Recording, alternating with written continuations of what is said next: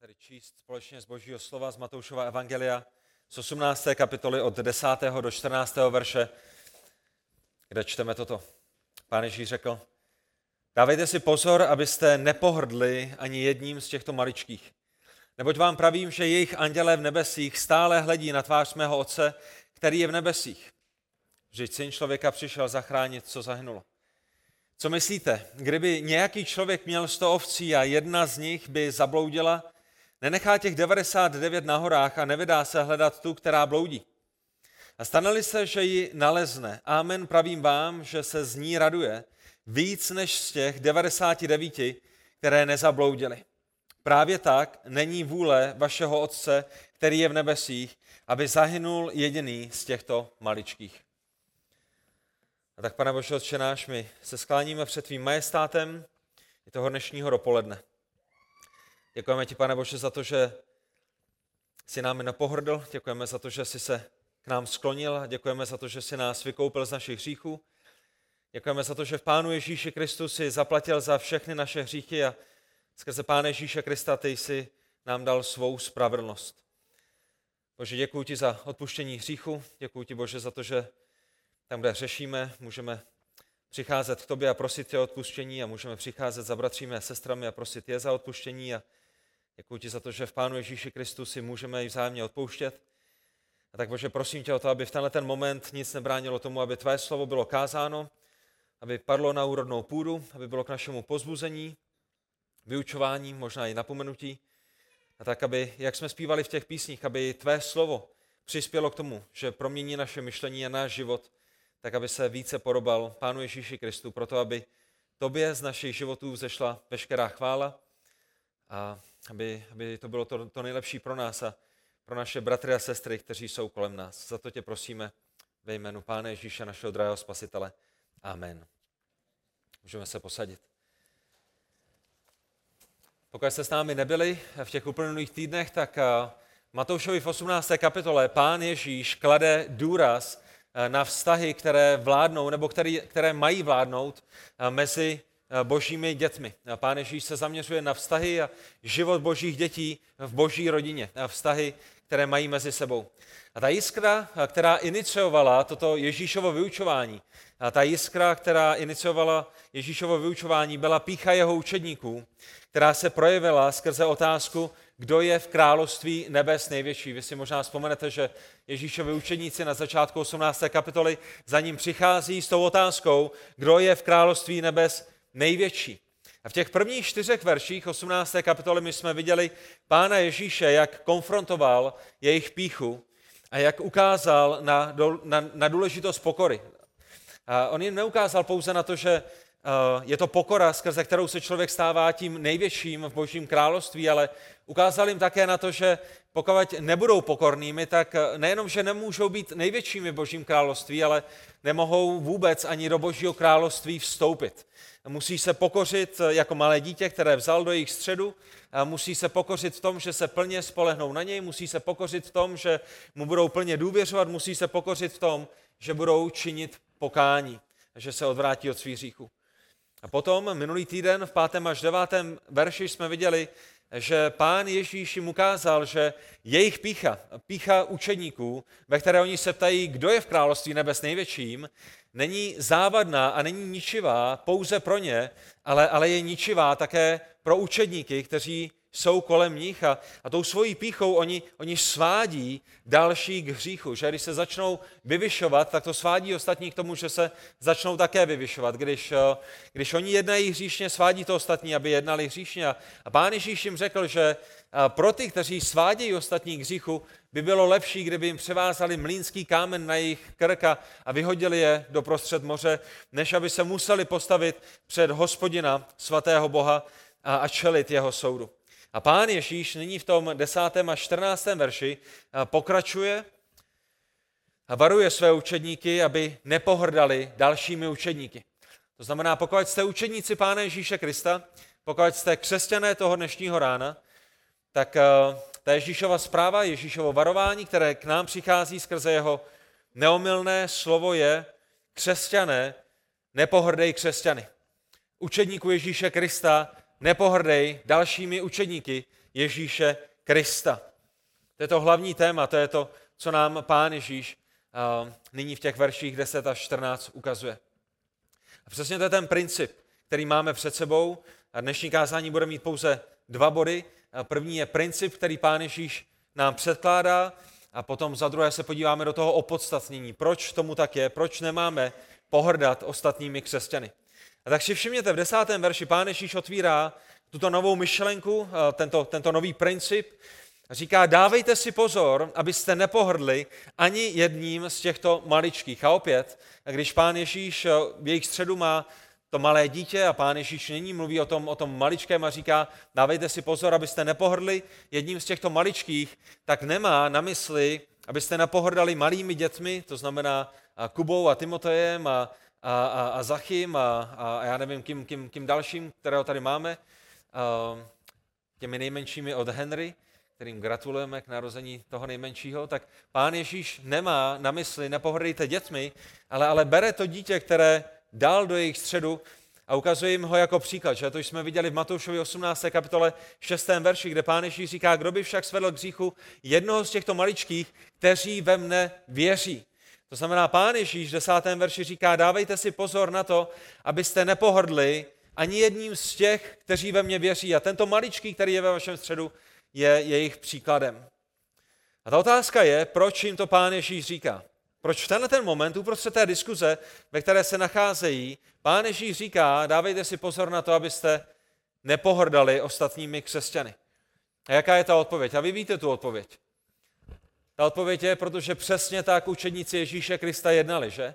Pán Ježíš nepřichází eh, s nějakým problémem, který je hypotetický, s nějakým problémem, který si, který si vymyslel přes noc a, a, a nebude učit nějakou filozofii, která se jich vůbec netýká, ale pán Ježíš vidí jejich život, vidí, jak žijí, vidí, jak sobě jednají, vidí, že jeden pohrdá tím druhým a proto je na tento hřích upozorní. Když vyvyšovali sebe, tak v důsledku pohrdali těmi ostatními. Když chtěli být největším v království nebes, tak se dívali z patra na ostatní učedníky a opovrhovali ostatními učedníky a, a v důsledku snižovali a ponižovali ostatní učedníky. A přesně to znamená to slovo pohrnout v tom původním jazyce. Um, to, co pán Ježíš měl na mysli, to, co to slovo vyjadřovalo, je brát ostatní jako bezcené. V porovnání s kým? V porovnání se mnou. Já jsem někdo, já mám výsadní postavení, já už jsem něco dokázal, já jsem přeci tím největším v království nebes, což z vás ostatních dělá naprosto bezcené, kterými já mohu pohrnout, z kterých já mohu dělat své služebníky a bude to všechno o mě, já budu středem vesmíru.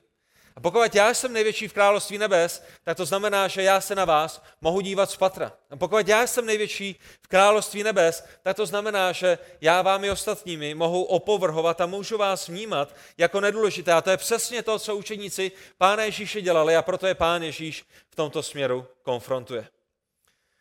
Když jsem se připravoval na toto kázání, tak eh, v jednom novozákonním komentáři eh, ten autor dal několik příkladů z Nového zákona, která se, která se týkají opovrhování.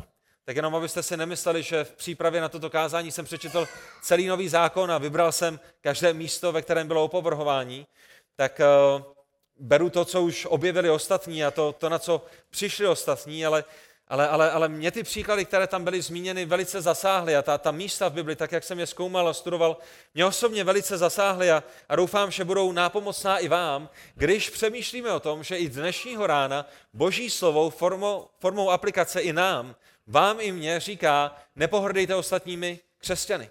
Pokud jste křesťanem, nepohrdejte ostatními křesťany. Vy se možná ptáte, jak můžeme pohrdat ostatními křesťany, nebo já přece nikým nepohrdám, tak se chceme podívat do Božího slova, jestli tomu tak skutečně je. A ten první příklad, který vám chci předložit, je z listu Římanům. A v římské církvi, v Římě, v městě Římě, kde se scházela církev, tak někteří křesťané pohrdali ostatními křesťany. Víte proč? Kvůli tomu, že měli jinak nastavené svědomí. Že my víme, že v písmu jsou některé věci jasně hříšné a jsou jasně černobílé, nesesmělníš, nepokradeš, nevydáš křivého svědectví. To je, to, je, to je bez diskuze, to je, to je špatně na každém kontinentě, v každé době pro každého jednoho člověka, ale boží slovo nás potom také učí, že některé věci jsou v šedivé zóně, že jsou, že jsou otázkou svědomí, že, že pro někoho je v pořádku, aby je dělali, zatímco na druhé straně pro někoho v pořádku není, aby je dělali, nenutně kvůli samotné té věci, ale kvůli tomu, že člověk buď jde se svým svědomím, anebo jde proti svému svědomí. A Boží slovo říká, pokud jdete proti svému svědomí, tak řešíte ne kvůli tomu, že sama ta věc o sobě je hříšná, ale protože jdete proti svému svědomí. A v Římě, v římské církvi, byli někteří křesťané, kteří pohrdali ostatními křesťany kvůli tomu, že měli jinak nastavené svědomí. A Pavel je napomínal, aby aby tady kvůli těm věcem nepohrdali ostatními. Aby nepohrdali ostatními kvůli tomu, co, co ostatní jedí nebo co ostatní nejedí a aby nezlehčovali bratra nebo sestru ve víře, kteří jsou v Kristu, kvůli tomu, co jedí nebo nedějí, nejedí. Podívejte se společně se mnou do Římanům, do 14. kapitoly, prvního až třetího verše. A poštol Pavel unášen duchem svatým říká, slabého ve víře přijmejte, ale ne proto, abyste posuzovali jeho názory Někdo věří, že může jíst všechno. A je to v pořádku. Skutečně křesťané mohou jíst všechno. My již, my již nejsme pod starým zákonem, a my nejsme pod zákonem Mojžíšovým, my můžeme jíst šunku, můžeme jíst vepřové, a můžeme si užívat veškeré boží stvoření. A pán Ježíš z nebe řekl Petrovi, zabíjej a jest, a on mu řekl, ne pane, ne pane, ne pane, a pán Ježíš řekl, ne zabíjej a jest, zabíjej a jest, co já jsem učinil čistým, ty nepovažuji za, za nečisté. Nejsme svázáni tímto zákonem, nikdo nás nemůže tímto zákonem svázat, eh, protože jsme pod zákonem Kristovým a, a Kristus eh, je, je naplněním těchto věcí. Ale pán Apoštol Pavel říká v druhém verši, někdo věří, že může jíst všechno, slabý však jí jen zeleninu. Ten, kdo jí, nech nezlehčuje toho, kdo je nejí. Ten, ten, ten, kdo nejí, nech nesoudí toho, kdo jí, vždyť Bůh ho přijal. Znamená, vidíte, co se tam odehrává? Jinými slovy, a poštol Pavel říká, nepohrdejte jední druhým kvůli tomu, jak máte nastavené svědomí. Nepohrdejte jední druhým kvůli tomu, že pro, pro, pro, pro tvého bratra není v pořádku, aby jedl maso, tak jenom zeleninu, tak nedělej si z něj legraci, nepovyšuj se na něj, i když máš hlubší poznání, i když jsi silnější ve víře, tak, tak ho nezlehčuj, nepohrdej jim. A my máme skutečně Bohem danou svobodu jíst dokonce i maso obětované modlám. Není to tak? A poštol Pavel o tom mluví v prvním listu korinským. Ale to, v čem nemáme svobodu, je pohrdat jedni druhým. Nemáme svobodu v tom pohrdat bratřími a sestrami, kteří s tím mají problém. A tak opět ten příklad, který je ještě pořád čerstvý možná v naší mysli, že před čtyřmi měsíci jsme slavili Vánoce. A je, je naprosto v pořádku, bratři a sestry, uprostřed všech těch internetových debat, které, které se na Vánoce objevují, je v pořádku mít doma stromeček. Pokud se mu neklaníte, pokud ho neuctíváte, pokud mu nepřinášíte nějaké krvavé oběti a, a nespoléháte se na něj, pokud nemáte ve svém srdci modloslužbu, je v pořádku mít stromeček. Zelená barva vám může připomenout věčný život, světýlka na něm vám mohou připomenout, že Ježíš je světlo světa. Pokud si navrh dáváte nějakou kometu, tak vám to může připomenout, že i mudrci byli vedení hvězdou. Dary, které si pod něj dáváte, vám můžou připomenout, že tím největším darem je Pán Ježíš a mohou vám připomenout, že, že, tím, že tím nejštědřejší, tou nejštědřejší osobou v celém vesmíru je, je hospodin. A, a i, tenhle, i tato věc vám může být dobrým příkladem. Není na tom nic hříšného. Můžeme mít láskyplné a úctivé rozhovory s lidmi, kteří doma preferují nemít stromeček. Je, je to v pořádku. Máme svobodu stromeček mít, máme svobodu stromeček nemít, máme svobodu jíst vepřové, máme svobodu vepřové nejíst. Ale to, v čem svobodu nemáme, je, že se nesmíme dívat z patra na toho, kdo to má nastavené jinak v otázce svědomí. Pícha pohrdá, pícha zlehčuje, pícha se z patra dívá, zatímco pokora si uvědomuje, my všichni potřebujeme růst. Já potřebuji růst, vy potřebujete růst a, a proto, když přijde na nějakou věc, která je otázka svědomí, tak si ze sebe neděláme legraci a nepohrdáme jedním druhým a, a neříkáme všem ostatním, podívej se tady na toho hlupáka, tady na to křesťanské nedochuče, ještě mu teče mléko po bradě, protože to má nastavené jinak než my. Ale chceme si vzájemně pomáhat v tom, že že, že se pozvuzeme, že rosteme, že mluvíme o těch věcech, aniž bychom se sebou pohrdali. Další příklad je v prvním listu korinským, kde na pozadí památky Večeře páně a poštol Pavel napomíná korinské křesťany, protože mezi nimi byli bohatí a majetní křesťané, kteří opovrhovali chudými. Podívejte se do prvního listu korinským, do 11. kapitoly, do 20. až 22. verše. A poštol Pavel v tom, v tom kontextu vyučování ohledně památky Večeře páně říká, když vy se společně scházíte, vy křesťané v Korintu, není to slavení Večeře páně. Vy se sejdete, máte Večeře páně, ale, ale, ale ve skutečnosti to není slavení Večeře páně. Když totiž jíte, každý si bere napřed svou večeři. Jeden má hlad a druhý je opilý což nemáte domy, kde můžete jíst a pít? A nebo opovrhujete boží církví a zahanbujete ty, kteří nic nemají? Co vám mám říci? Mám vás snad pochválit? Za to vás nechválím.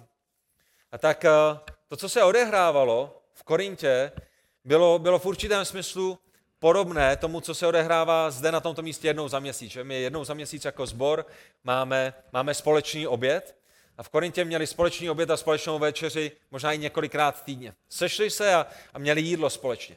Když, když, když měli to jídlo, které, které bylo společné, stejně jako pán Ježíš měl, měl společnou večeři, celou večeři se svými učedníky, tak potom částí toho byla památka večeře páně. Že? To znamená, je to jako kdybychom my zde na náš společný zborový oběd nechali památku večeře páně až na poobědě. Že? Napřed se najíme a pak budeme slavit památku večeře páně. A problém korinských byl následující. Byli mezi nimi lidi, lidi kteří, byli, kteří byli bohatí, kteří byli majetní.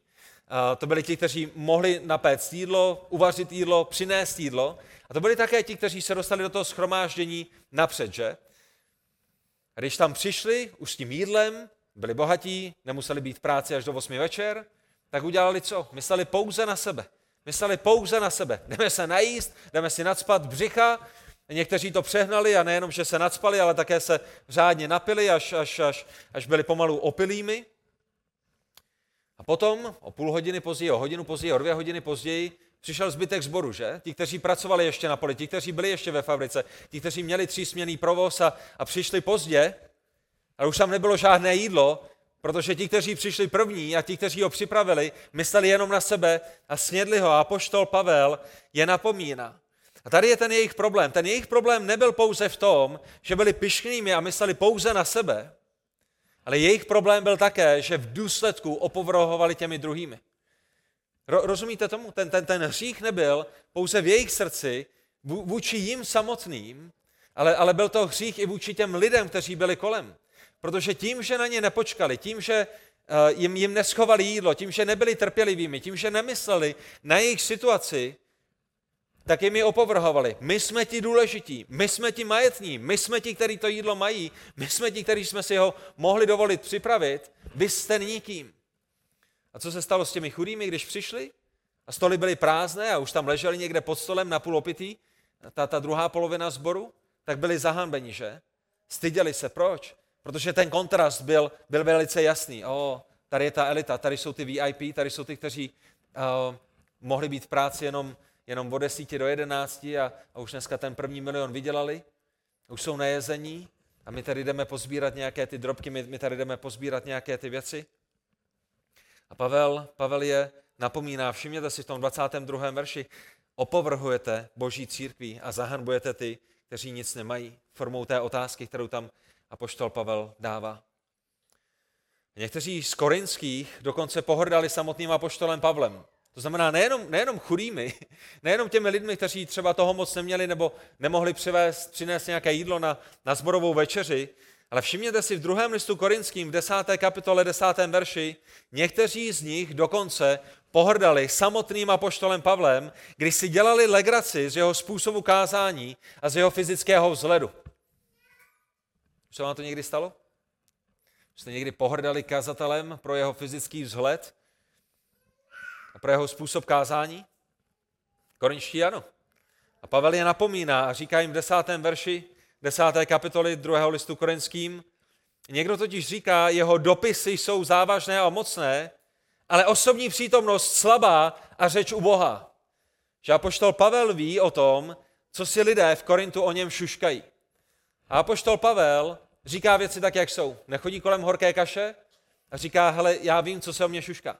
Já vím, že někteří z vás řeknou, jo, když napíše dopis, tak je to výborné, je to hluboké, je to teologické, je to systematické, je to mocné, je to závažné.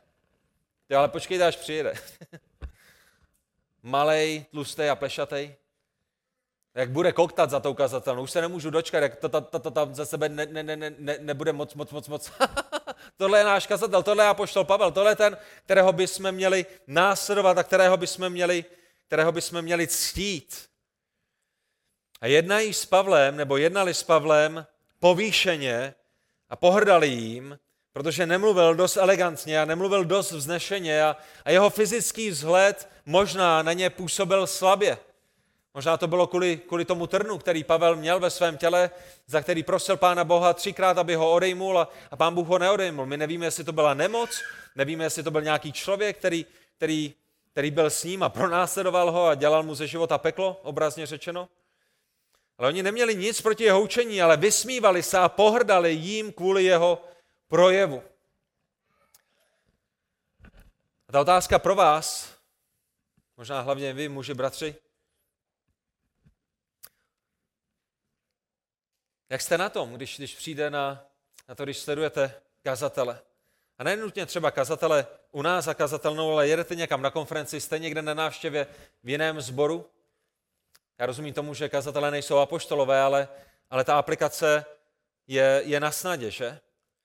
Místo toho, abyste byli vděčnými za to, že je tam nějaký bratr, který, který se pokouší kázat Boží slovo, tak nejlíp, jak dokáže, možná, možná nemá tolik zdrojů, které máte vy, možná neumí anglicky, možná nemůže jít na internet a pouštět si 150 kázání týdně, možná nemá všechny teologické knihy, které máte vy a možná neprošel všemi teologickými školami a kurzami, kterými jste prošli vy a, a, a možná není tak teologicky vytříbený, možná jeho projev není, není jako projev kazatelů, které sledujete na, na internetu, ale, ale nicméně je božím služebníkem a je pastýřem božího stáda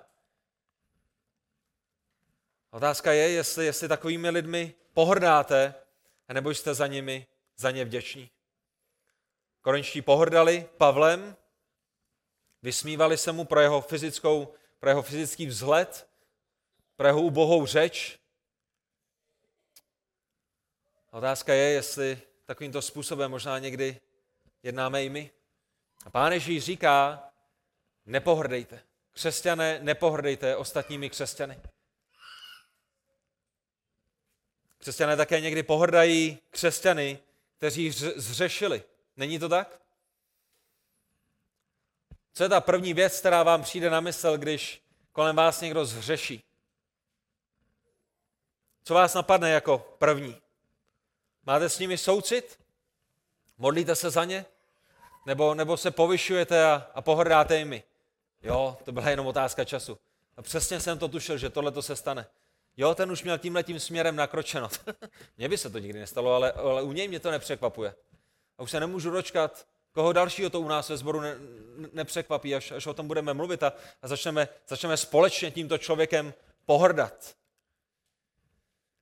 Když někdo kolem nás zřeší, máme, máme zájem o jejich nápravu, pro, pro, pro boží slávu, pro dobro církve, pro dobro toho bratra nebo té sestry, uh, nebo máme, máme zájem na tom, vyvýšit sebe samotné tím, že, že je pošlapeme a tím, že začneme vlastně jakoby lézt z hůru k nebesům na podkladě jejich hrobu.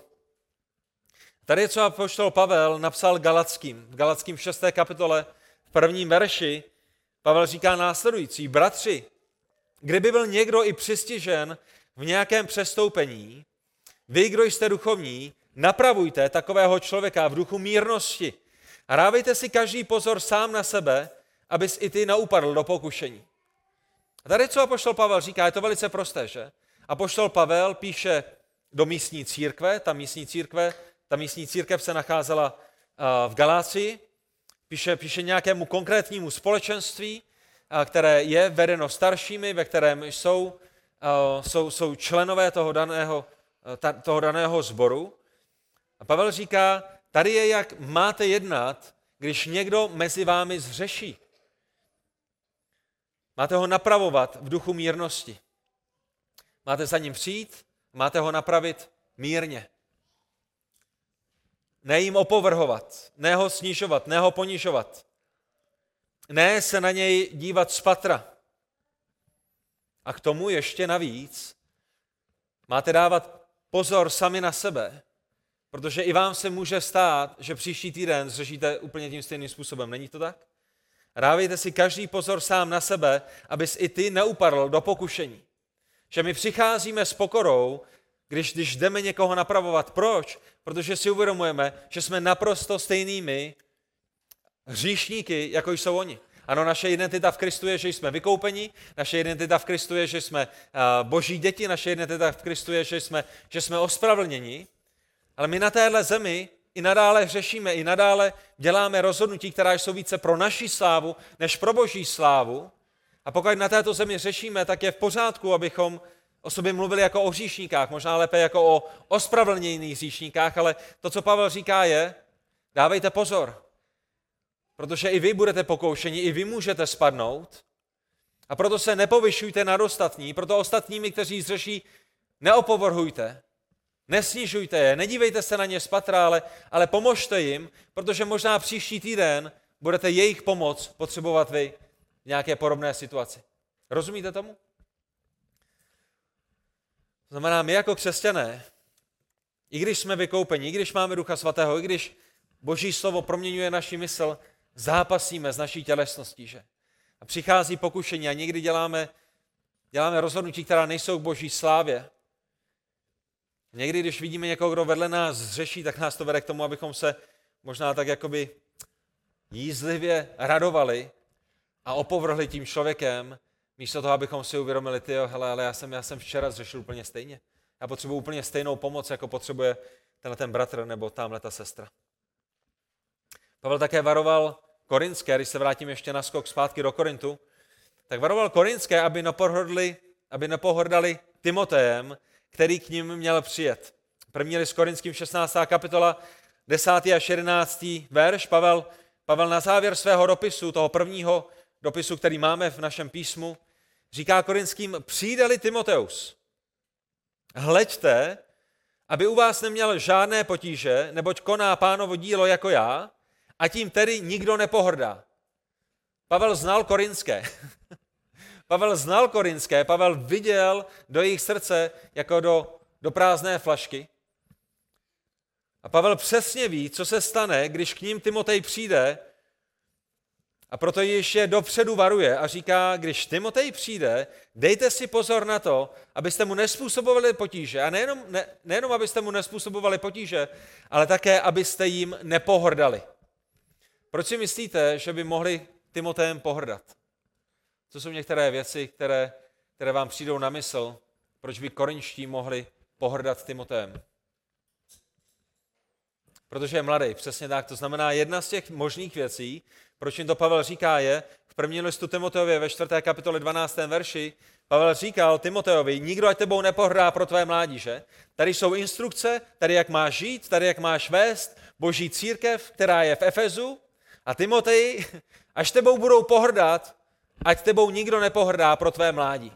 To znamená, buď, buď silný ve víře, buď jim dobrým příkladem a všechny tyhle ty věci, ale řekni těm lidem kolem, ať tebou nikdo nepohrdá pro tvé mládí. A možná to byl důvod, proč Pavel píše korinským, až přijde Timotej, nepohrdejte jim, protože ví, že bude přicházet mladý Timotej do sboru, který je, který je starší než on a kteří nad ním budou ohrnovat nos a kteří budou říkat, jo, hele, chlapečku, ty jsi ve službě dva roky, ty jsi starším ve sboru dva roky, co ty nám budeš říkat? My už jsme v tomhle sboru, kdo ví, jak dlouho. Ty ještě ani nemáš manželku, ty ještě ani nemáš děti. Kdo, kdo si myslí, že jsi, aby, aby, si nás, aby si nám tady něco říkal, že? To znamená, tím jedním možným důvodem, proč oni by jim mohli pohrdat, je kvůli jeho mládí. Ale dost možná také proto, že by nechtěli přijímat napomenutí, které jim přináší. A tady o co se jedná? V prvním listu korinským, nebo takhle, první list korinským není pochvalným dopisem. První list korinským ve všem, co sebou nese, není dopisem o tom, Korinčtí jednáte dobře tady, jednáte dobře tady, jednáte dobře tady, jednáte dobře tady. První list korinským je jedním velkým napomenutím. Když přijde na večeři páně, když přijde na rozpory mezi vámi, když přijde na to, že mezi sebou máte hříšníka, když přijde na duchovní dary, když přijde na mnoho dalších věcí, korinští máte to špatně nastavené, hřešíte, jdete proti Bohu a tady je jedna náprava za druhou. A já si myslím, že je velice pravděpodobné, že Pavel říká korinským, až přijde Timotej a tím nikdo nepohrdá, kvůli tomu, že Timotej přijde a bude klást ještě větší důraz na to, co Pavel Korinským ve svém dopise napsal. Že? To znamená, Pavel jim napsal dopis, ve kterým jim řekl, zde máte činit pokání, zde máte věci napravit. A pokud tak neučiníte, pokud já si rozseknu, že jste tak nejednali, potom k vám pošlu Timotea.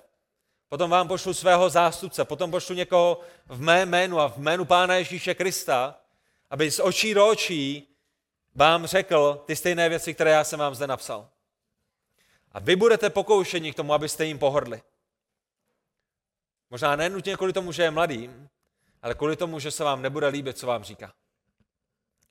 Protože když někdo přichází a napomíná vás, korinčtí ze hříchu, vaše první tendence bude jim opovrhnout a říct, proč tenhle ten člověk by mě napomínat neměl, než abyste se zamysleli nad tím, co je potřeba ve vašem životě dát do pořádku. A ten poslední příklad, který bych chtěl zmínit, když mluvíme o tom principu křesťané, nepohrdejte ostatními křesťany, je nalezen u Jakuba v druhé kapitole, prvním až osmém verši. A Jakub varuje před pohrdáním, které přichází ve formě přijímání osob. Co je přijímání osob?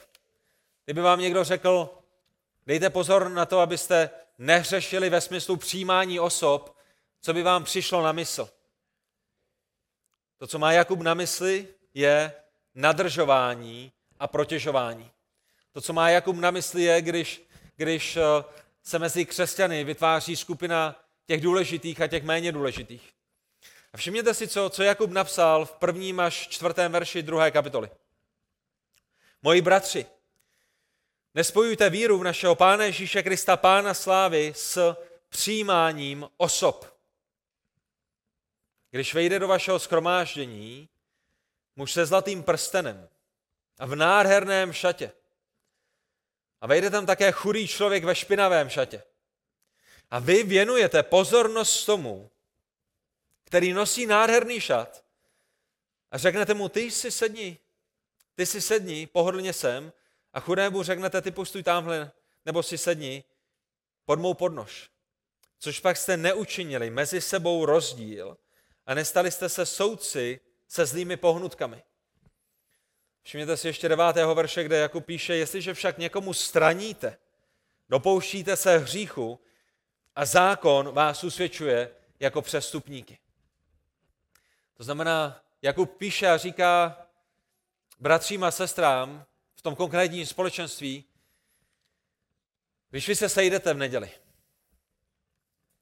protože neděle je den, kdy Pán Ježíš byl vzkříšen, neděle je den, kdy byla ustanovená církev, když vy se sejdete v Pánu v den a přijde mezi vás nějaký host, anebo někdo, kdo už mezi vás chodí dlouho, a vy všichni víte, že je bohatý. Kvůli tomu, jakým autem přijel, kvůli tomu, jaké prsteny nosí, kvůli tomu, jaké oblečení má, kvůli tomu, v jakých restauracích jí a, a kvůli tomu, na jaké dovolené jezdí.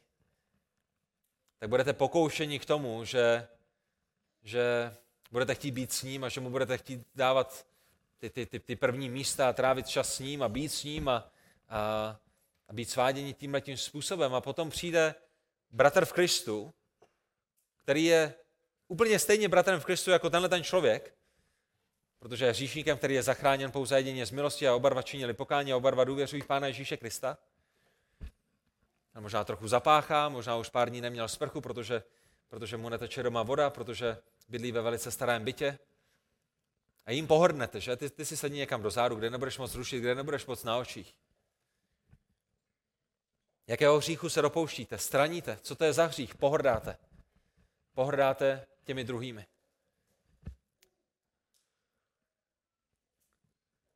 Pokud dáváte přednost bohatým a slavným a, a těm, kteří jsou populární a nad, nad chudými ohrnujete nos, potom nejednáte jako váš otec v nebesích. Není to tak?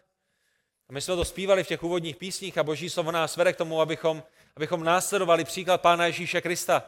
Že pokud jsme jeho velvyslanci na téhle zemi, pokud jsme jeho učedníci, pokud jsme tělem Kristovým na téhle zemi, potom máme jednat, jako jednal Pán Ježíš Kristus a Pán Ježíš Kristus, ani náš Bůh, který je v nebesích, nedělá rozdíl mezi lidmi. První Samuelova, 16. kapitola, 7. verš. Vždyť člověk se dívá na to, co má před očima, ale hospodin se dívá na srdce. Když šli vybírat izraelského krále, že? Podle čeho ho vybírali? Chceme toho silného, chceme toho, který je o hlavu vyšší než všichni ostatní, chceme toho, který, který zvedne ten nej, nejtěžší štít a, a ten největší meč a, a ten, který je nádherný a skvostný a, a který nemá žádné lupy ve svých nádherných a kudrnatých vlasech. To je ten král, kterého my chceme. A pán Bůh říkal svému lidu, ne, ne, nedívejte se na vnější věci, nedívejte se na to, jak kdo vypadá, kdo je jak silný, kdo je jak bohatý, kdo má jaké sociální postavení, ale dívejte se k srdci, protože to je kam já se dívám. A to, co je důležité, je, že pro Pána Boha jsou důležité všechny jeho děti. Není to tak? Pro Pána Boha jsou stejně důležité jeho chudé děti jako jeho bohaté děti. Důležité není, kolik mají peněz, ale že patří Pánu Bohu. A tak dávejte dobrý pozor.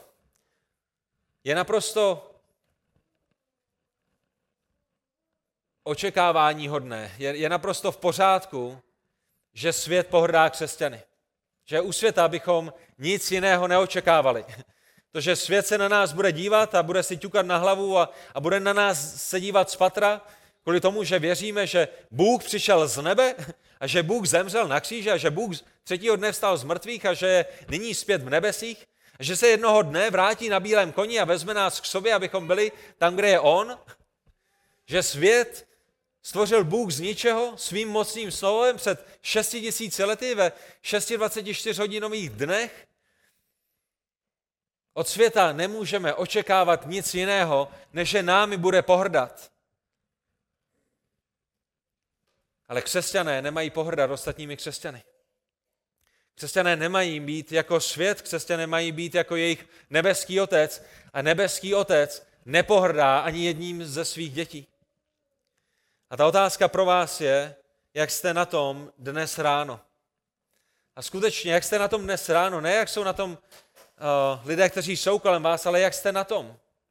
Je nějaká oblast ve vašem životě a možná, možná slovo Boží z ně, některém tom příkladu, který jsme zde dali, vás usvědčuje z vašeho hříchu, kdy, kdy, kdy možná máte tendence, nebo skutečně řešíte tím, že pohrdáte bratrem nebo sestrou a pán Ježíš říká, tak to jednat nemáte.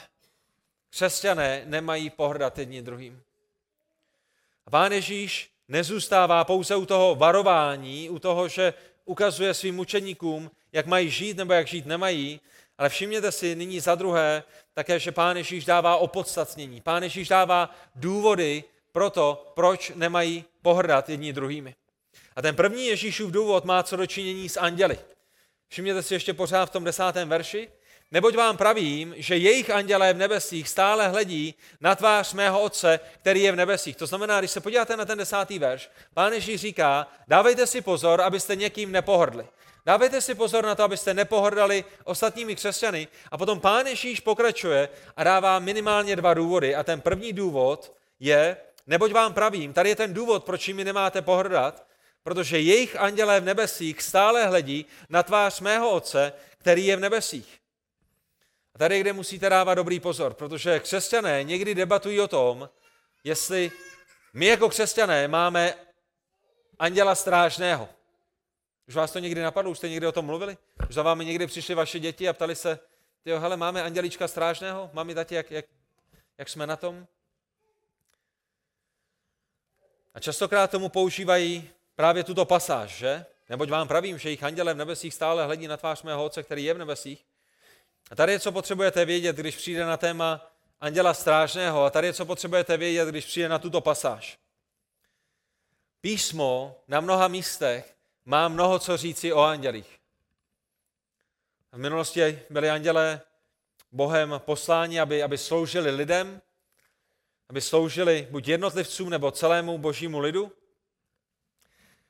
A buď jim měli sloužit tím, že předali zprávu, anebo tím, že například měli chránit. A v Novém zákoně byste viděli, že, že byl poslán anděl, který předal zprávu Zachariášovi, že se mu narodí syn, potom byl poslán, poslán anděl, který předal zprávu pastýřům o tom, že Ježíš se narodil v Betlémě, Anděl byl poslán za Josefem a bylo mu řečeno, že má přijmout Marii, o které si myslel, že, že s někým smilnila, ale anděl mu řekl, ne, ne, ne, to dítě, které čeká, není ze smilstva, ale je, je, je, je kvůli tomu, že jí zastínil duch svatý. A potom ho opět anděl varoval a řekl mu, že má utéci do Egypta. A anděl se také zjevil mágům a, a řekl jim, aby se nevraceli zpátky k Herodovi, že aby se vrátili domů jinou cestou. To znamená, Andělé skutečně jsou a pán Bůh je posílá k tomu, nebo v minulosti je posílal k tomu, aby, aby předal lidem nejrůznější zprávy. A ve starém zákoně a v novém zákoně byste viděli, že, že andělé byli také posíláni k tomu, aby, aby třeba chránili nebo aby, aby, aby pomáhali lidem. To znamená, v novém zákoně byl anděl poslán a vyvedl, uh, byl to Pavel nebo Petr, kterého vyvedl z vězení, možná oba. A ve starém zákoně asi ten Známý příklad, na který si možná vzpomenete, je Daniel v jámě Lvové, že? V 6. kapitole 23. verši. Jak je možné, že Daniel byl na celou noc vhozen do jámy, která byla plná hladových lvů a ráno, když tam přišel král, tak ho našel živého? Tady je Danielová odpověď. Můj Bůh poslal svého anděla a ten, a ten lvům zavřel ústa, takže mě nezranili. Bůh poslal svého anděla a Bůh, Bůh mě skrze svého anděla ochránil. A to je ten důvod, proč jsem přežil. Protože jsem nezřešil ani proti tobě králi, ani proti svému Bohu, ani proti nikomu. Takže skutečně Bůh používá anděly tímto způsobem. Židům 1. kapitola 14. verš nám ukazuje velice zajímavý aspekt. A ukazuje nám, že ne, ne že každý z vás má andělička strážníčka, ale že všichni andělé v nebesích jsou připraveni vykonat boží příkazy pro dobro všech křesťanů, kteří zde jsou.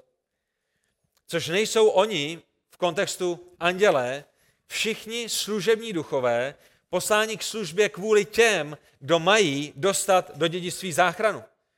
A všimněte si, co tento text říká. Tento text neříká, že každý křesťan má svého anděla strážného, a neříká to ani Matouš 18. kapitola 10. verš, který ho střeží a který, který, který s ním chodí a který mu slouží.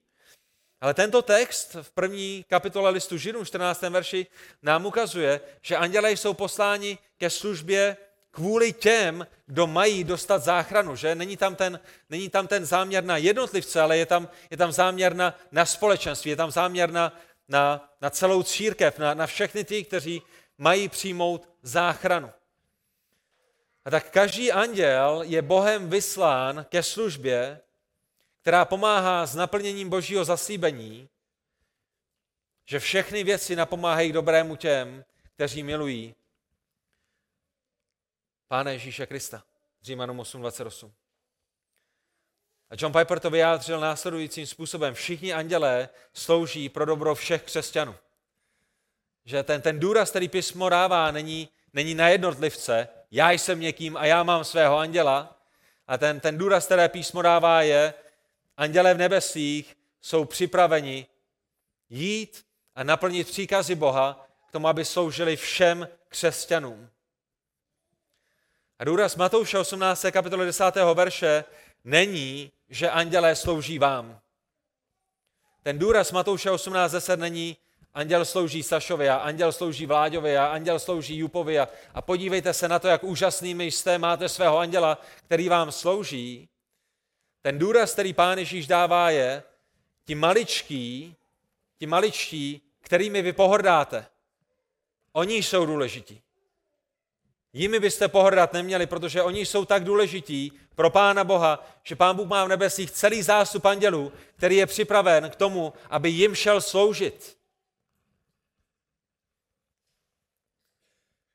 Andělé slouží dalším křesťanům a jsou připraveni každou vteřinu naplnit otcův příkaz, jít a sloužit těm maličkým, kterými vy pohrdáte. To je to, co Pán Ježíš říká svým učeníkům. Proč nemají pohrdat ani jedním z těch chudých, špinavých, nezábavných, sociálně nevyvýšených křesťanů, které pán Ježíš přidal do jejich středu, protože v božích očích jsou převelice důležitými. A ta jejich důležitost je mimo jiné vidět v tom, že Bůh má celou armádu andělů připravenou k tomu, aby přišli, aby jim sloužili, proto aby všechny věci mohly napomáhat k dobrému těm, kteří ho milují. A to, co Pán Ježíš v důsledku říká, je, jak byste mohli pohrdat někým, kdo je takto důležitý v božích očích. Je to stejné, jako kdybyste šli v Brně po ulici, třeba přes náměstí Svobody, že? Představte si, že dneska odpoledne půjdete přes, přes Brno a proti vám půjde naprosto obyčejný člověk. Bude mít naprosto obyčejné šaty, bude mít naprosto obyčejný telefon a, a bude tak obyčejný, v tak obyčejném oblečení, že když se na něj podíváte, tak ve svém srdci jim pohrdnete. Nokia 3020, kde žiješ? Tyhle ty tenisky? Chlapče. I kdybys něco chtěl, v životě ti nepomůžu, protože s takovýhle lidma ani nebudu ztrácet čas. A možná se někdy přistihnete, stejně jako já, že to je to první, co se vám vkrade do mysli, to pokušení toho někým pohrdnout. Kde sedí, jak vypadá, co má ve své ruce, jakým autem přijel.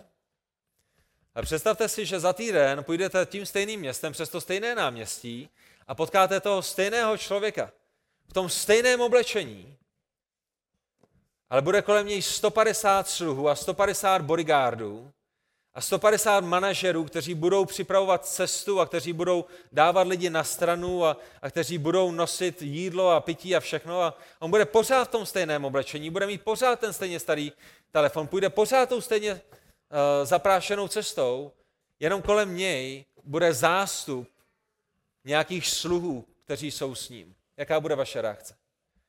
Já vám garantuji, že vaše reakce bude diametrálně odlišná. Proč?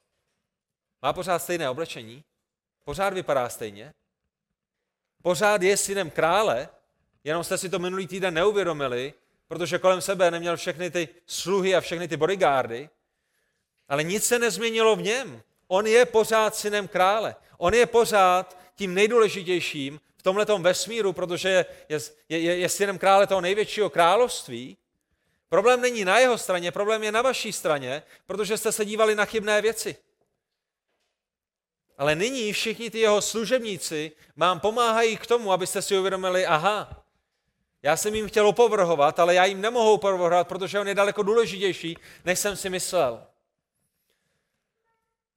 To je přesně to, co Pán Ježíš dělá v tenhle ten moment. To je ten důvod, proč přináší téma andělu. Vy opovrhujete těmi maličkými, ale vy si neuvědomujete a vám nedochází, jak důležitými jsou. A to, kde vidíte, to, kde vidíte jejich důležitost, je, že v nebi mají celý zástup božích služebníků, kteří jsou připraveni přijít a udělat cokoliv, co Pán Bůh vyžaduje pro jejich dobro. A tak až příště budete sváděni k tomu, abyste pohrdali jedním druhým. Z jakéhokoliv důvodu, ať už jsou to ty důvody, které jsme zmínili z božího slova, nebo, nebo jakýkoliv jiný důvod. Ten první důvod, který Pán Ježíš říká, který dává proto, abyste jedni druhými nepohrdali, je, protože všichni ti křesťané, všichni další učedníci jsou velice důležitými a ta důležitost je vidět na tom zástupu, který je připraven jim sloužit v nebesích. My potom máme před sebou verš 11. Pokud máte ve své ruce český studijní překlad, potom ho máte v závorce, a pokud máte ve své ruce Bibli kralickou, tak ho tam máte bez závorky a pokud máte ve své ruce český ekumenický překlad, tak ho tam nemáte vůbec. To znamená, máte desátý verš a pak až dvanáctý verš a jedenáctý verš v českém ekumenickém překladu chybí. A to, co pro nás udělali překladatelé českého studijního překladu, je, že nám ho dali do závorky a něco se nám snaží říct. A to, co se nám snaží říct, je, že tenhle ten verš v některých přepisech Nového zákona je a v některých přepisech Nového zákona není. A ty nejstarší manuskripty, které máme, ho v sobě nemají. A to, co nám to ukazuje, je, že byl někdy později, až o několik set let později přidán někým, kdo přepisoval tuhle tu část Matoušova evangelia. A to je, proč český studijní překlad dává do závorky, aby vám ukázal, hele, bylo to těžké, museli jsme se rozhodnout, dáme ho do toho českého překladu, nebo ho tam nedáme, ale chceme vám ukázat, v těch nejranějších překladech není, v těch pozdějších je, a to je to, co vyjadřují ty závorky, a to je proč třeba překladatelé českého komunického překladu ho tam nevložili. A to je v pořádku, že? A my víme, že boží slovo pán Bůh zachoval těch 2000 let, my víme s naprostou přesností, co božím slově bylo před dvěma tisíci lety, ale tu a tam je nějaké slovíčko nebo nějaký verš, který je přidán, ale my díky těm tisícům a tisícům kopií, které máme od prvního století přes druhé, třetí, čtvrté, páté, šesté, můžeme vědět, kde co bylo přidáno. Uh, to znamená, v tom my se můžeme dopátrat toho, co bylo na počátku. Takže my se jedenáctému verši nebudeme věnovat, On je v Lukášově evangeliu v 15. kapitole, kde má to své místo, kde je součástí Božího slova, kde má ten svůj správný kontext, ale pravděpodobně někdo, kdo přepisoval, se rozhodl ho dát i sem, ale, ale, ale není součástí toho, toho, co pán Ježíš zde, zde říkal. A to je, kde my se vrháme na verš 12., kde velice krátce vidíme ještě ten druhý důvod, který pán Ježíš svým učeníkům dává a který má co dočinění se samotným Bohem. Ten důvod, proč nepohrdat ostatními křesťany, ten důvod, proč nepohrdat uh, ostatními učedníky uh, Ježíše Krista, přichází nyní ve 12. verši. A Pán Ježíš se ptá svých učedníků a říká jim, co myslíte? Kdyby nějaký člověk měl 100 ovcí a jedna z nich by zabloudila, nenechá těch 99 na horách a nevydá se hledat tu, která bloudí? A ta otázka, kterou se ptá svých učeníků, a ta otázka, kterou se vás ptá Boží slovo dnešního rána je, proč to tenhle člověk udělal. Zkuste se vžít do jeho situace. Máte sto ovcí, jsou nádherné, jsou huňaté, jsou zdravé, jsou silné, jsou, jsou, jsou výstavními kousky. Máte jich sto, to je, to, je, to je mega hodně ovcí. A potom máte možná jednu, která, která má jenom tři nohy a, a, a je celá, je celá plešatá a je nemocná a, a teče jí z nosu a, a, a smrdí a, a pořád jsou z ní nějaké problémy a, a zrovna to je ta, která utekla. Jaká by byla vaše reakce? Ah, mé starosti jsou u konce. Už tady máme jenom těch 99 krásných a nádherných a huňatých a, a náš život bude, bude jenom dobrý, že? Co byste udělali ve svém srdci, kdybyste takto jednali? Pohrdli tou jednou, která odešla, že? A, a pán Ježíš se snaží vykreslit tento obraz těm učeníkům, kteří jsou kolem něj. Co myslíte, kdyby nějaký člověk měl stovcí, jedna z nich by zabloudila, nenechá těch 99 na horách a nevydá se hledat tu, která bloudí? A ta otázka je, proč to tenhle ten člověk dělá? Proč tímto způsobem jedná Bůh se svými dětmi? Proč, proč pán Bůh se nepodívá na své stáro a neřekne, ty hele, mám 6 miliard učeníků, mám 6 miliard křesťanů v tenhle ten moment na, v tomhle století. Jeden odešel, stejně byl problémový, o problém míň. Proč to, proč to pán Bůh nedělá a proč to nemáme dělat ani my? Protože v božích očích každá ovce má naprosto stejnou cenu. V božích očích ty huňaté a ty zdravé jsou stejně cené, jako ty, které zdravé nejsou a, a huňaté nejsou. Rozumíte tomu? To je to, co pán Ježíš říká svým učeníkům tímto podobenstvím. V Lukášovi pán Ježíš používá podobné podobenství, ve kterém ta ovce, která je ztracená, je nevěřícím člověkem, ale zde v Matoušovi používá to stejné podobenství a důrazem toho podobenství je, tahle ta ovce, která je pryč, je mojí ovcí, je mým učeníkem, je mým dítětem, je v mé rodině a je stejně důležitá jako každá jedna z těch ovcí, která seká dobrotu a která tam zůstává. A pokud já jimi nepohrdám, pokud mě stojí za to, že jdou, pokud mě stojí ta ovce za to, že jdu, abych ji našel, abych ji převedl, pokud já mám radost z toho, že je navrácená, jak vy byste potom mohli pohrdat jedni druhými? Jak vy byste mohli pohrdat těmi chudými a těmi slavými a, a těch, těmi, kteří mají svědomí nastavené jinak ve vašem společenství, když já takový nejsem. A pán Bůh takový skutečně není a chvála je mu za to. Není to tak?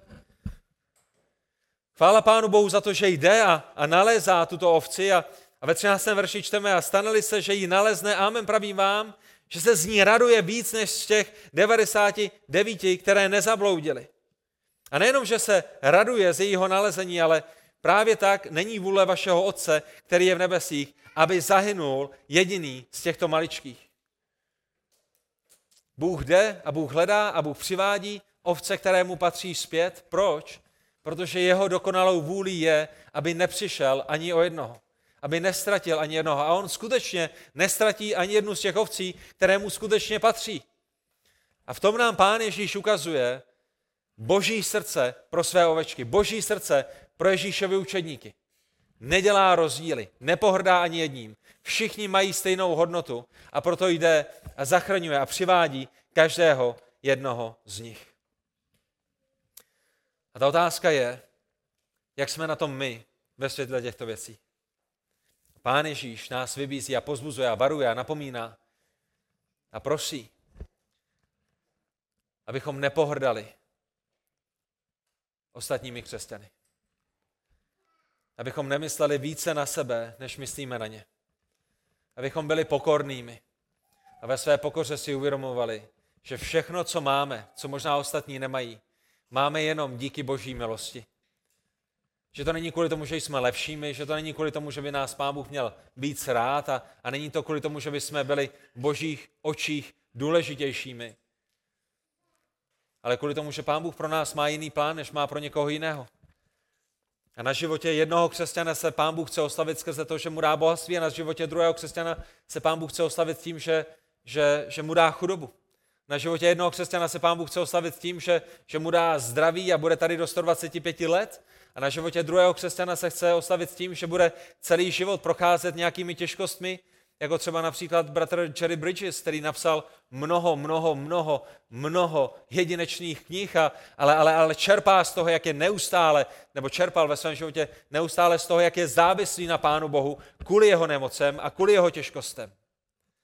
A někdy ti nejlepší autoři, kteří jsou použiti k těm nejlepším knihám, jsou ti, kteří přišli ve svém životě o nejvíc věcí. Puritáni a reformátoři. Nepřišli o jedno dítě, nepřišli o dvě děti, ale, ale mnozí mezi nimi, jako například John Owen, přišli o deset dětí. Po jejich narození pohřbili deset dětí. A jedenácté dítě Johna Owena byla dcera, která zemřela těsně po její svatbě.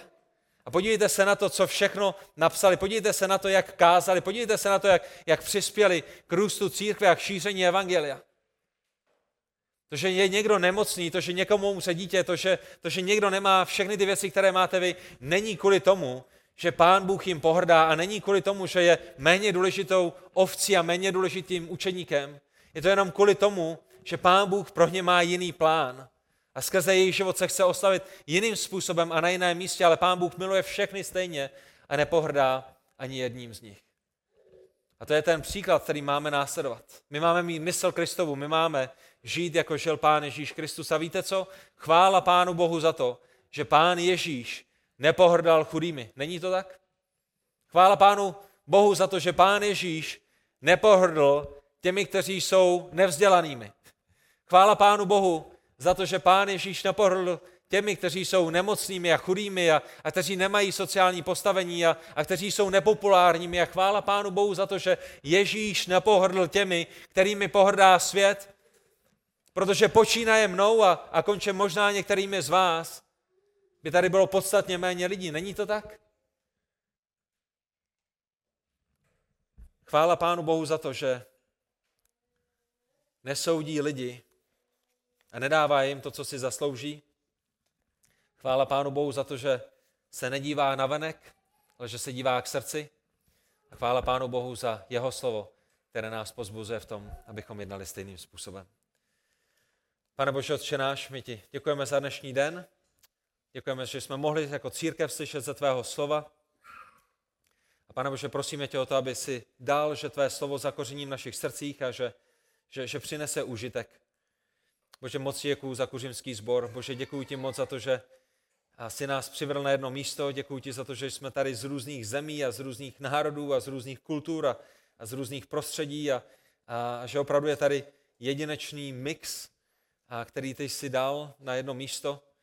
Bože, děkuji ti za to, že se z tvé milosti můžeme navzájem milovat a navzájem si sloužit a Bože, děkuji ti za to, že mnoho z těch věcí, které, které zde zaznělo, tak minimálně já si nejsem vědom toho, že, že by byly problémem v tomto společenství, ale, ale chceme na ně dávat pozor, protože víme, že ti, kteří stojí, mají dávat pozor na to, aby, aby nepadli. Pane Bože, jak jsme ti vděčnými za to, že Pán Ježíš Kristus nepřišel jenom pro ty, kteří si zaslouží spasení, nepřišel jenom pro ty, kteří jsou nějak významnými a, a, a chytrými a, a inteligentními a bohatými a, a zábavnými. Děkujeme, Bože, za to, že jsi se rozhodl zachránit úplně obyčejné lidi, kteří v mnoha případech nemají tomuto světu moc co nabídnout. A rozhodl si se skrze záchranu obyčejných lidí ukázat světu, jak bláznivý svět je. A tak Bože, pomáhej nám v tom, abychom se milovali navzájem, pomáhej nám růst i v této oblasti našich životů, tak, aby opravdu tvá církev mohla být zdravá a silná, a tak, abychom mohli našim bratřím a sestrám sloužit co nejlepším způsobem, tak, aby tvé jméno bylo vyvýšeno a oslaveno, aby ty si přijal veškerou chválu. Za to tě prosíme ve jménu Pána Ježíše Krista.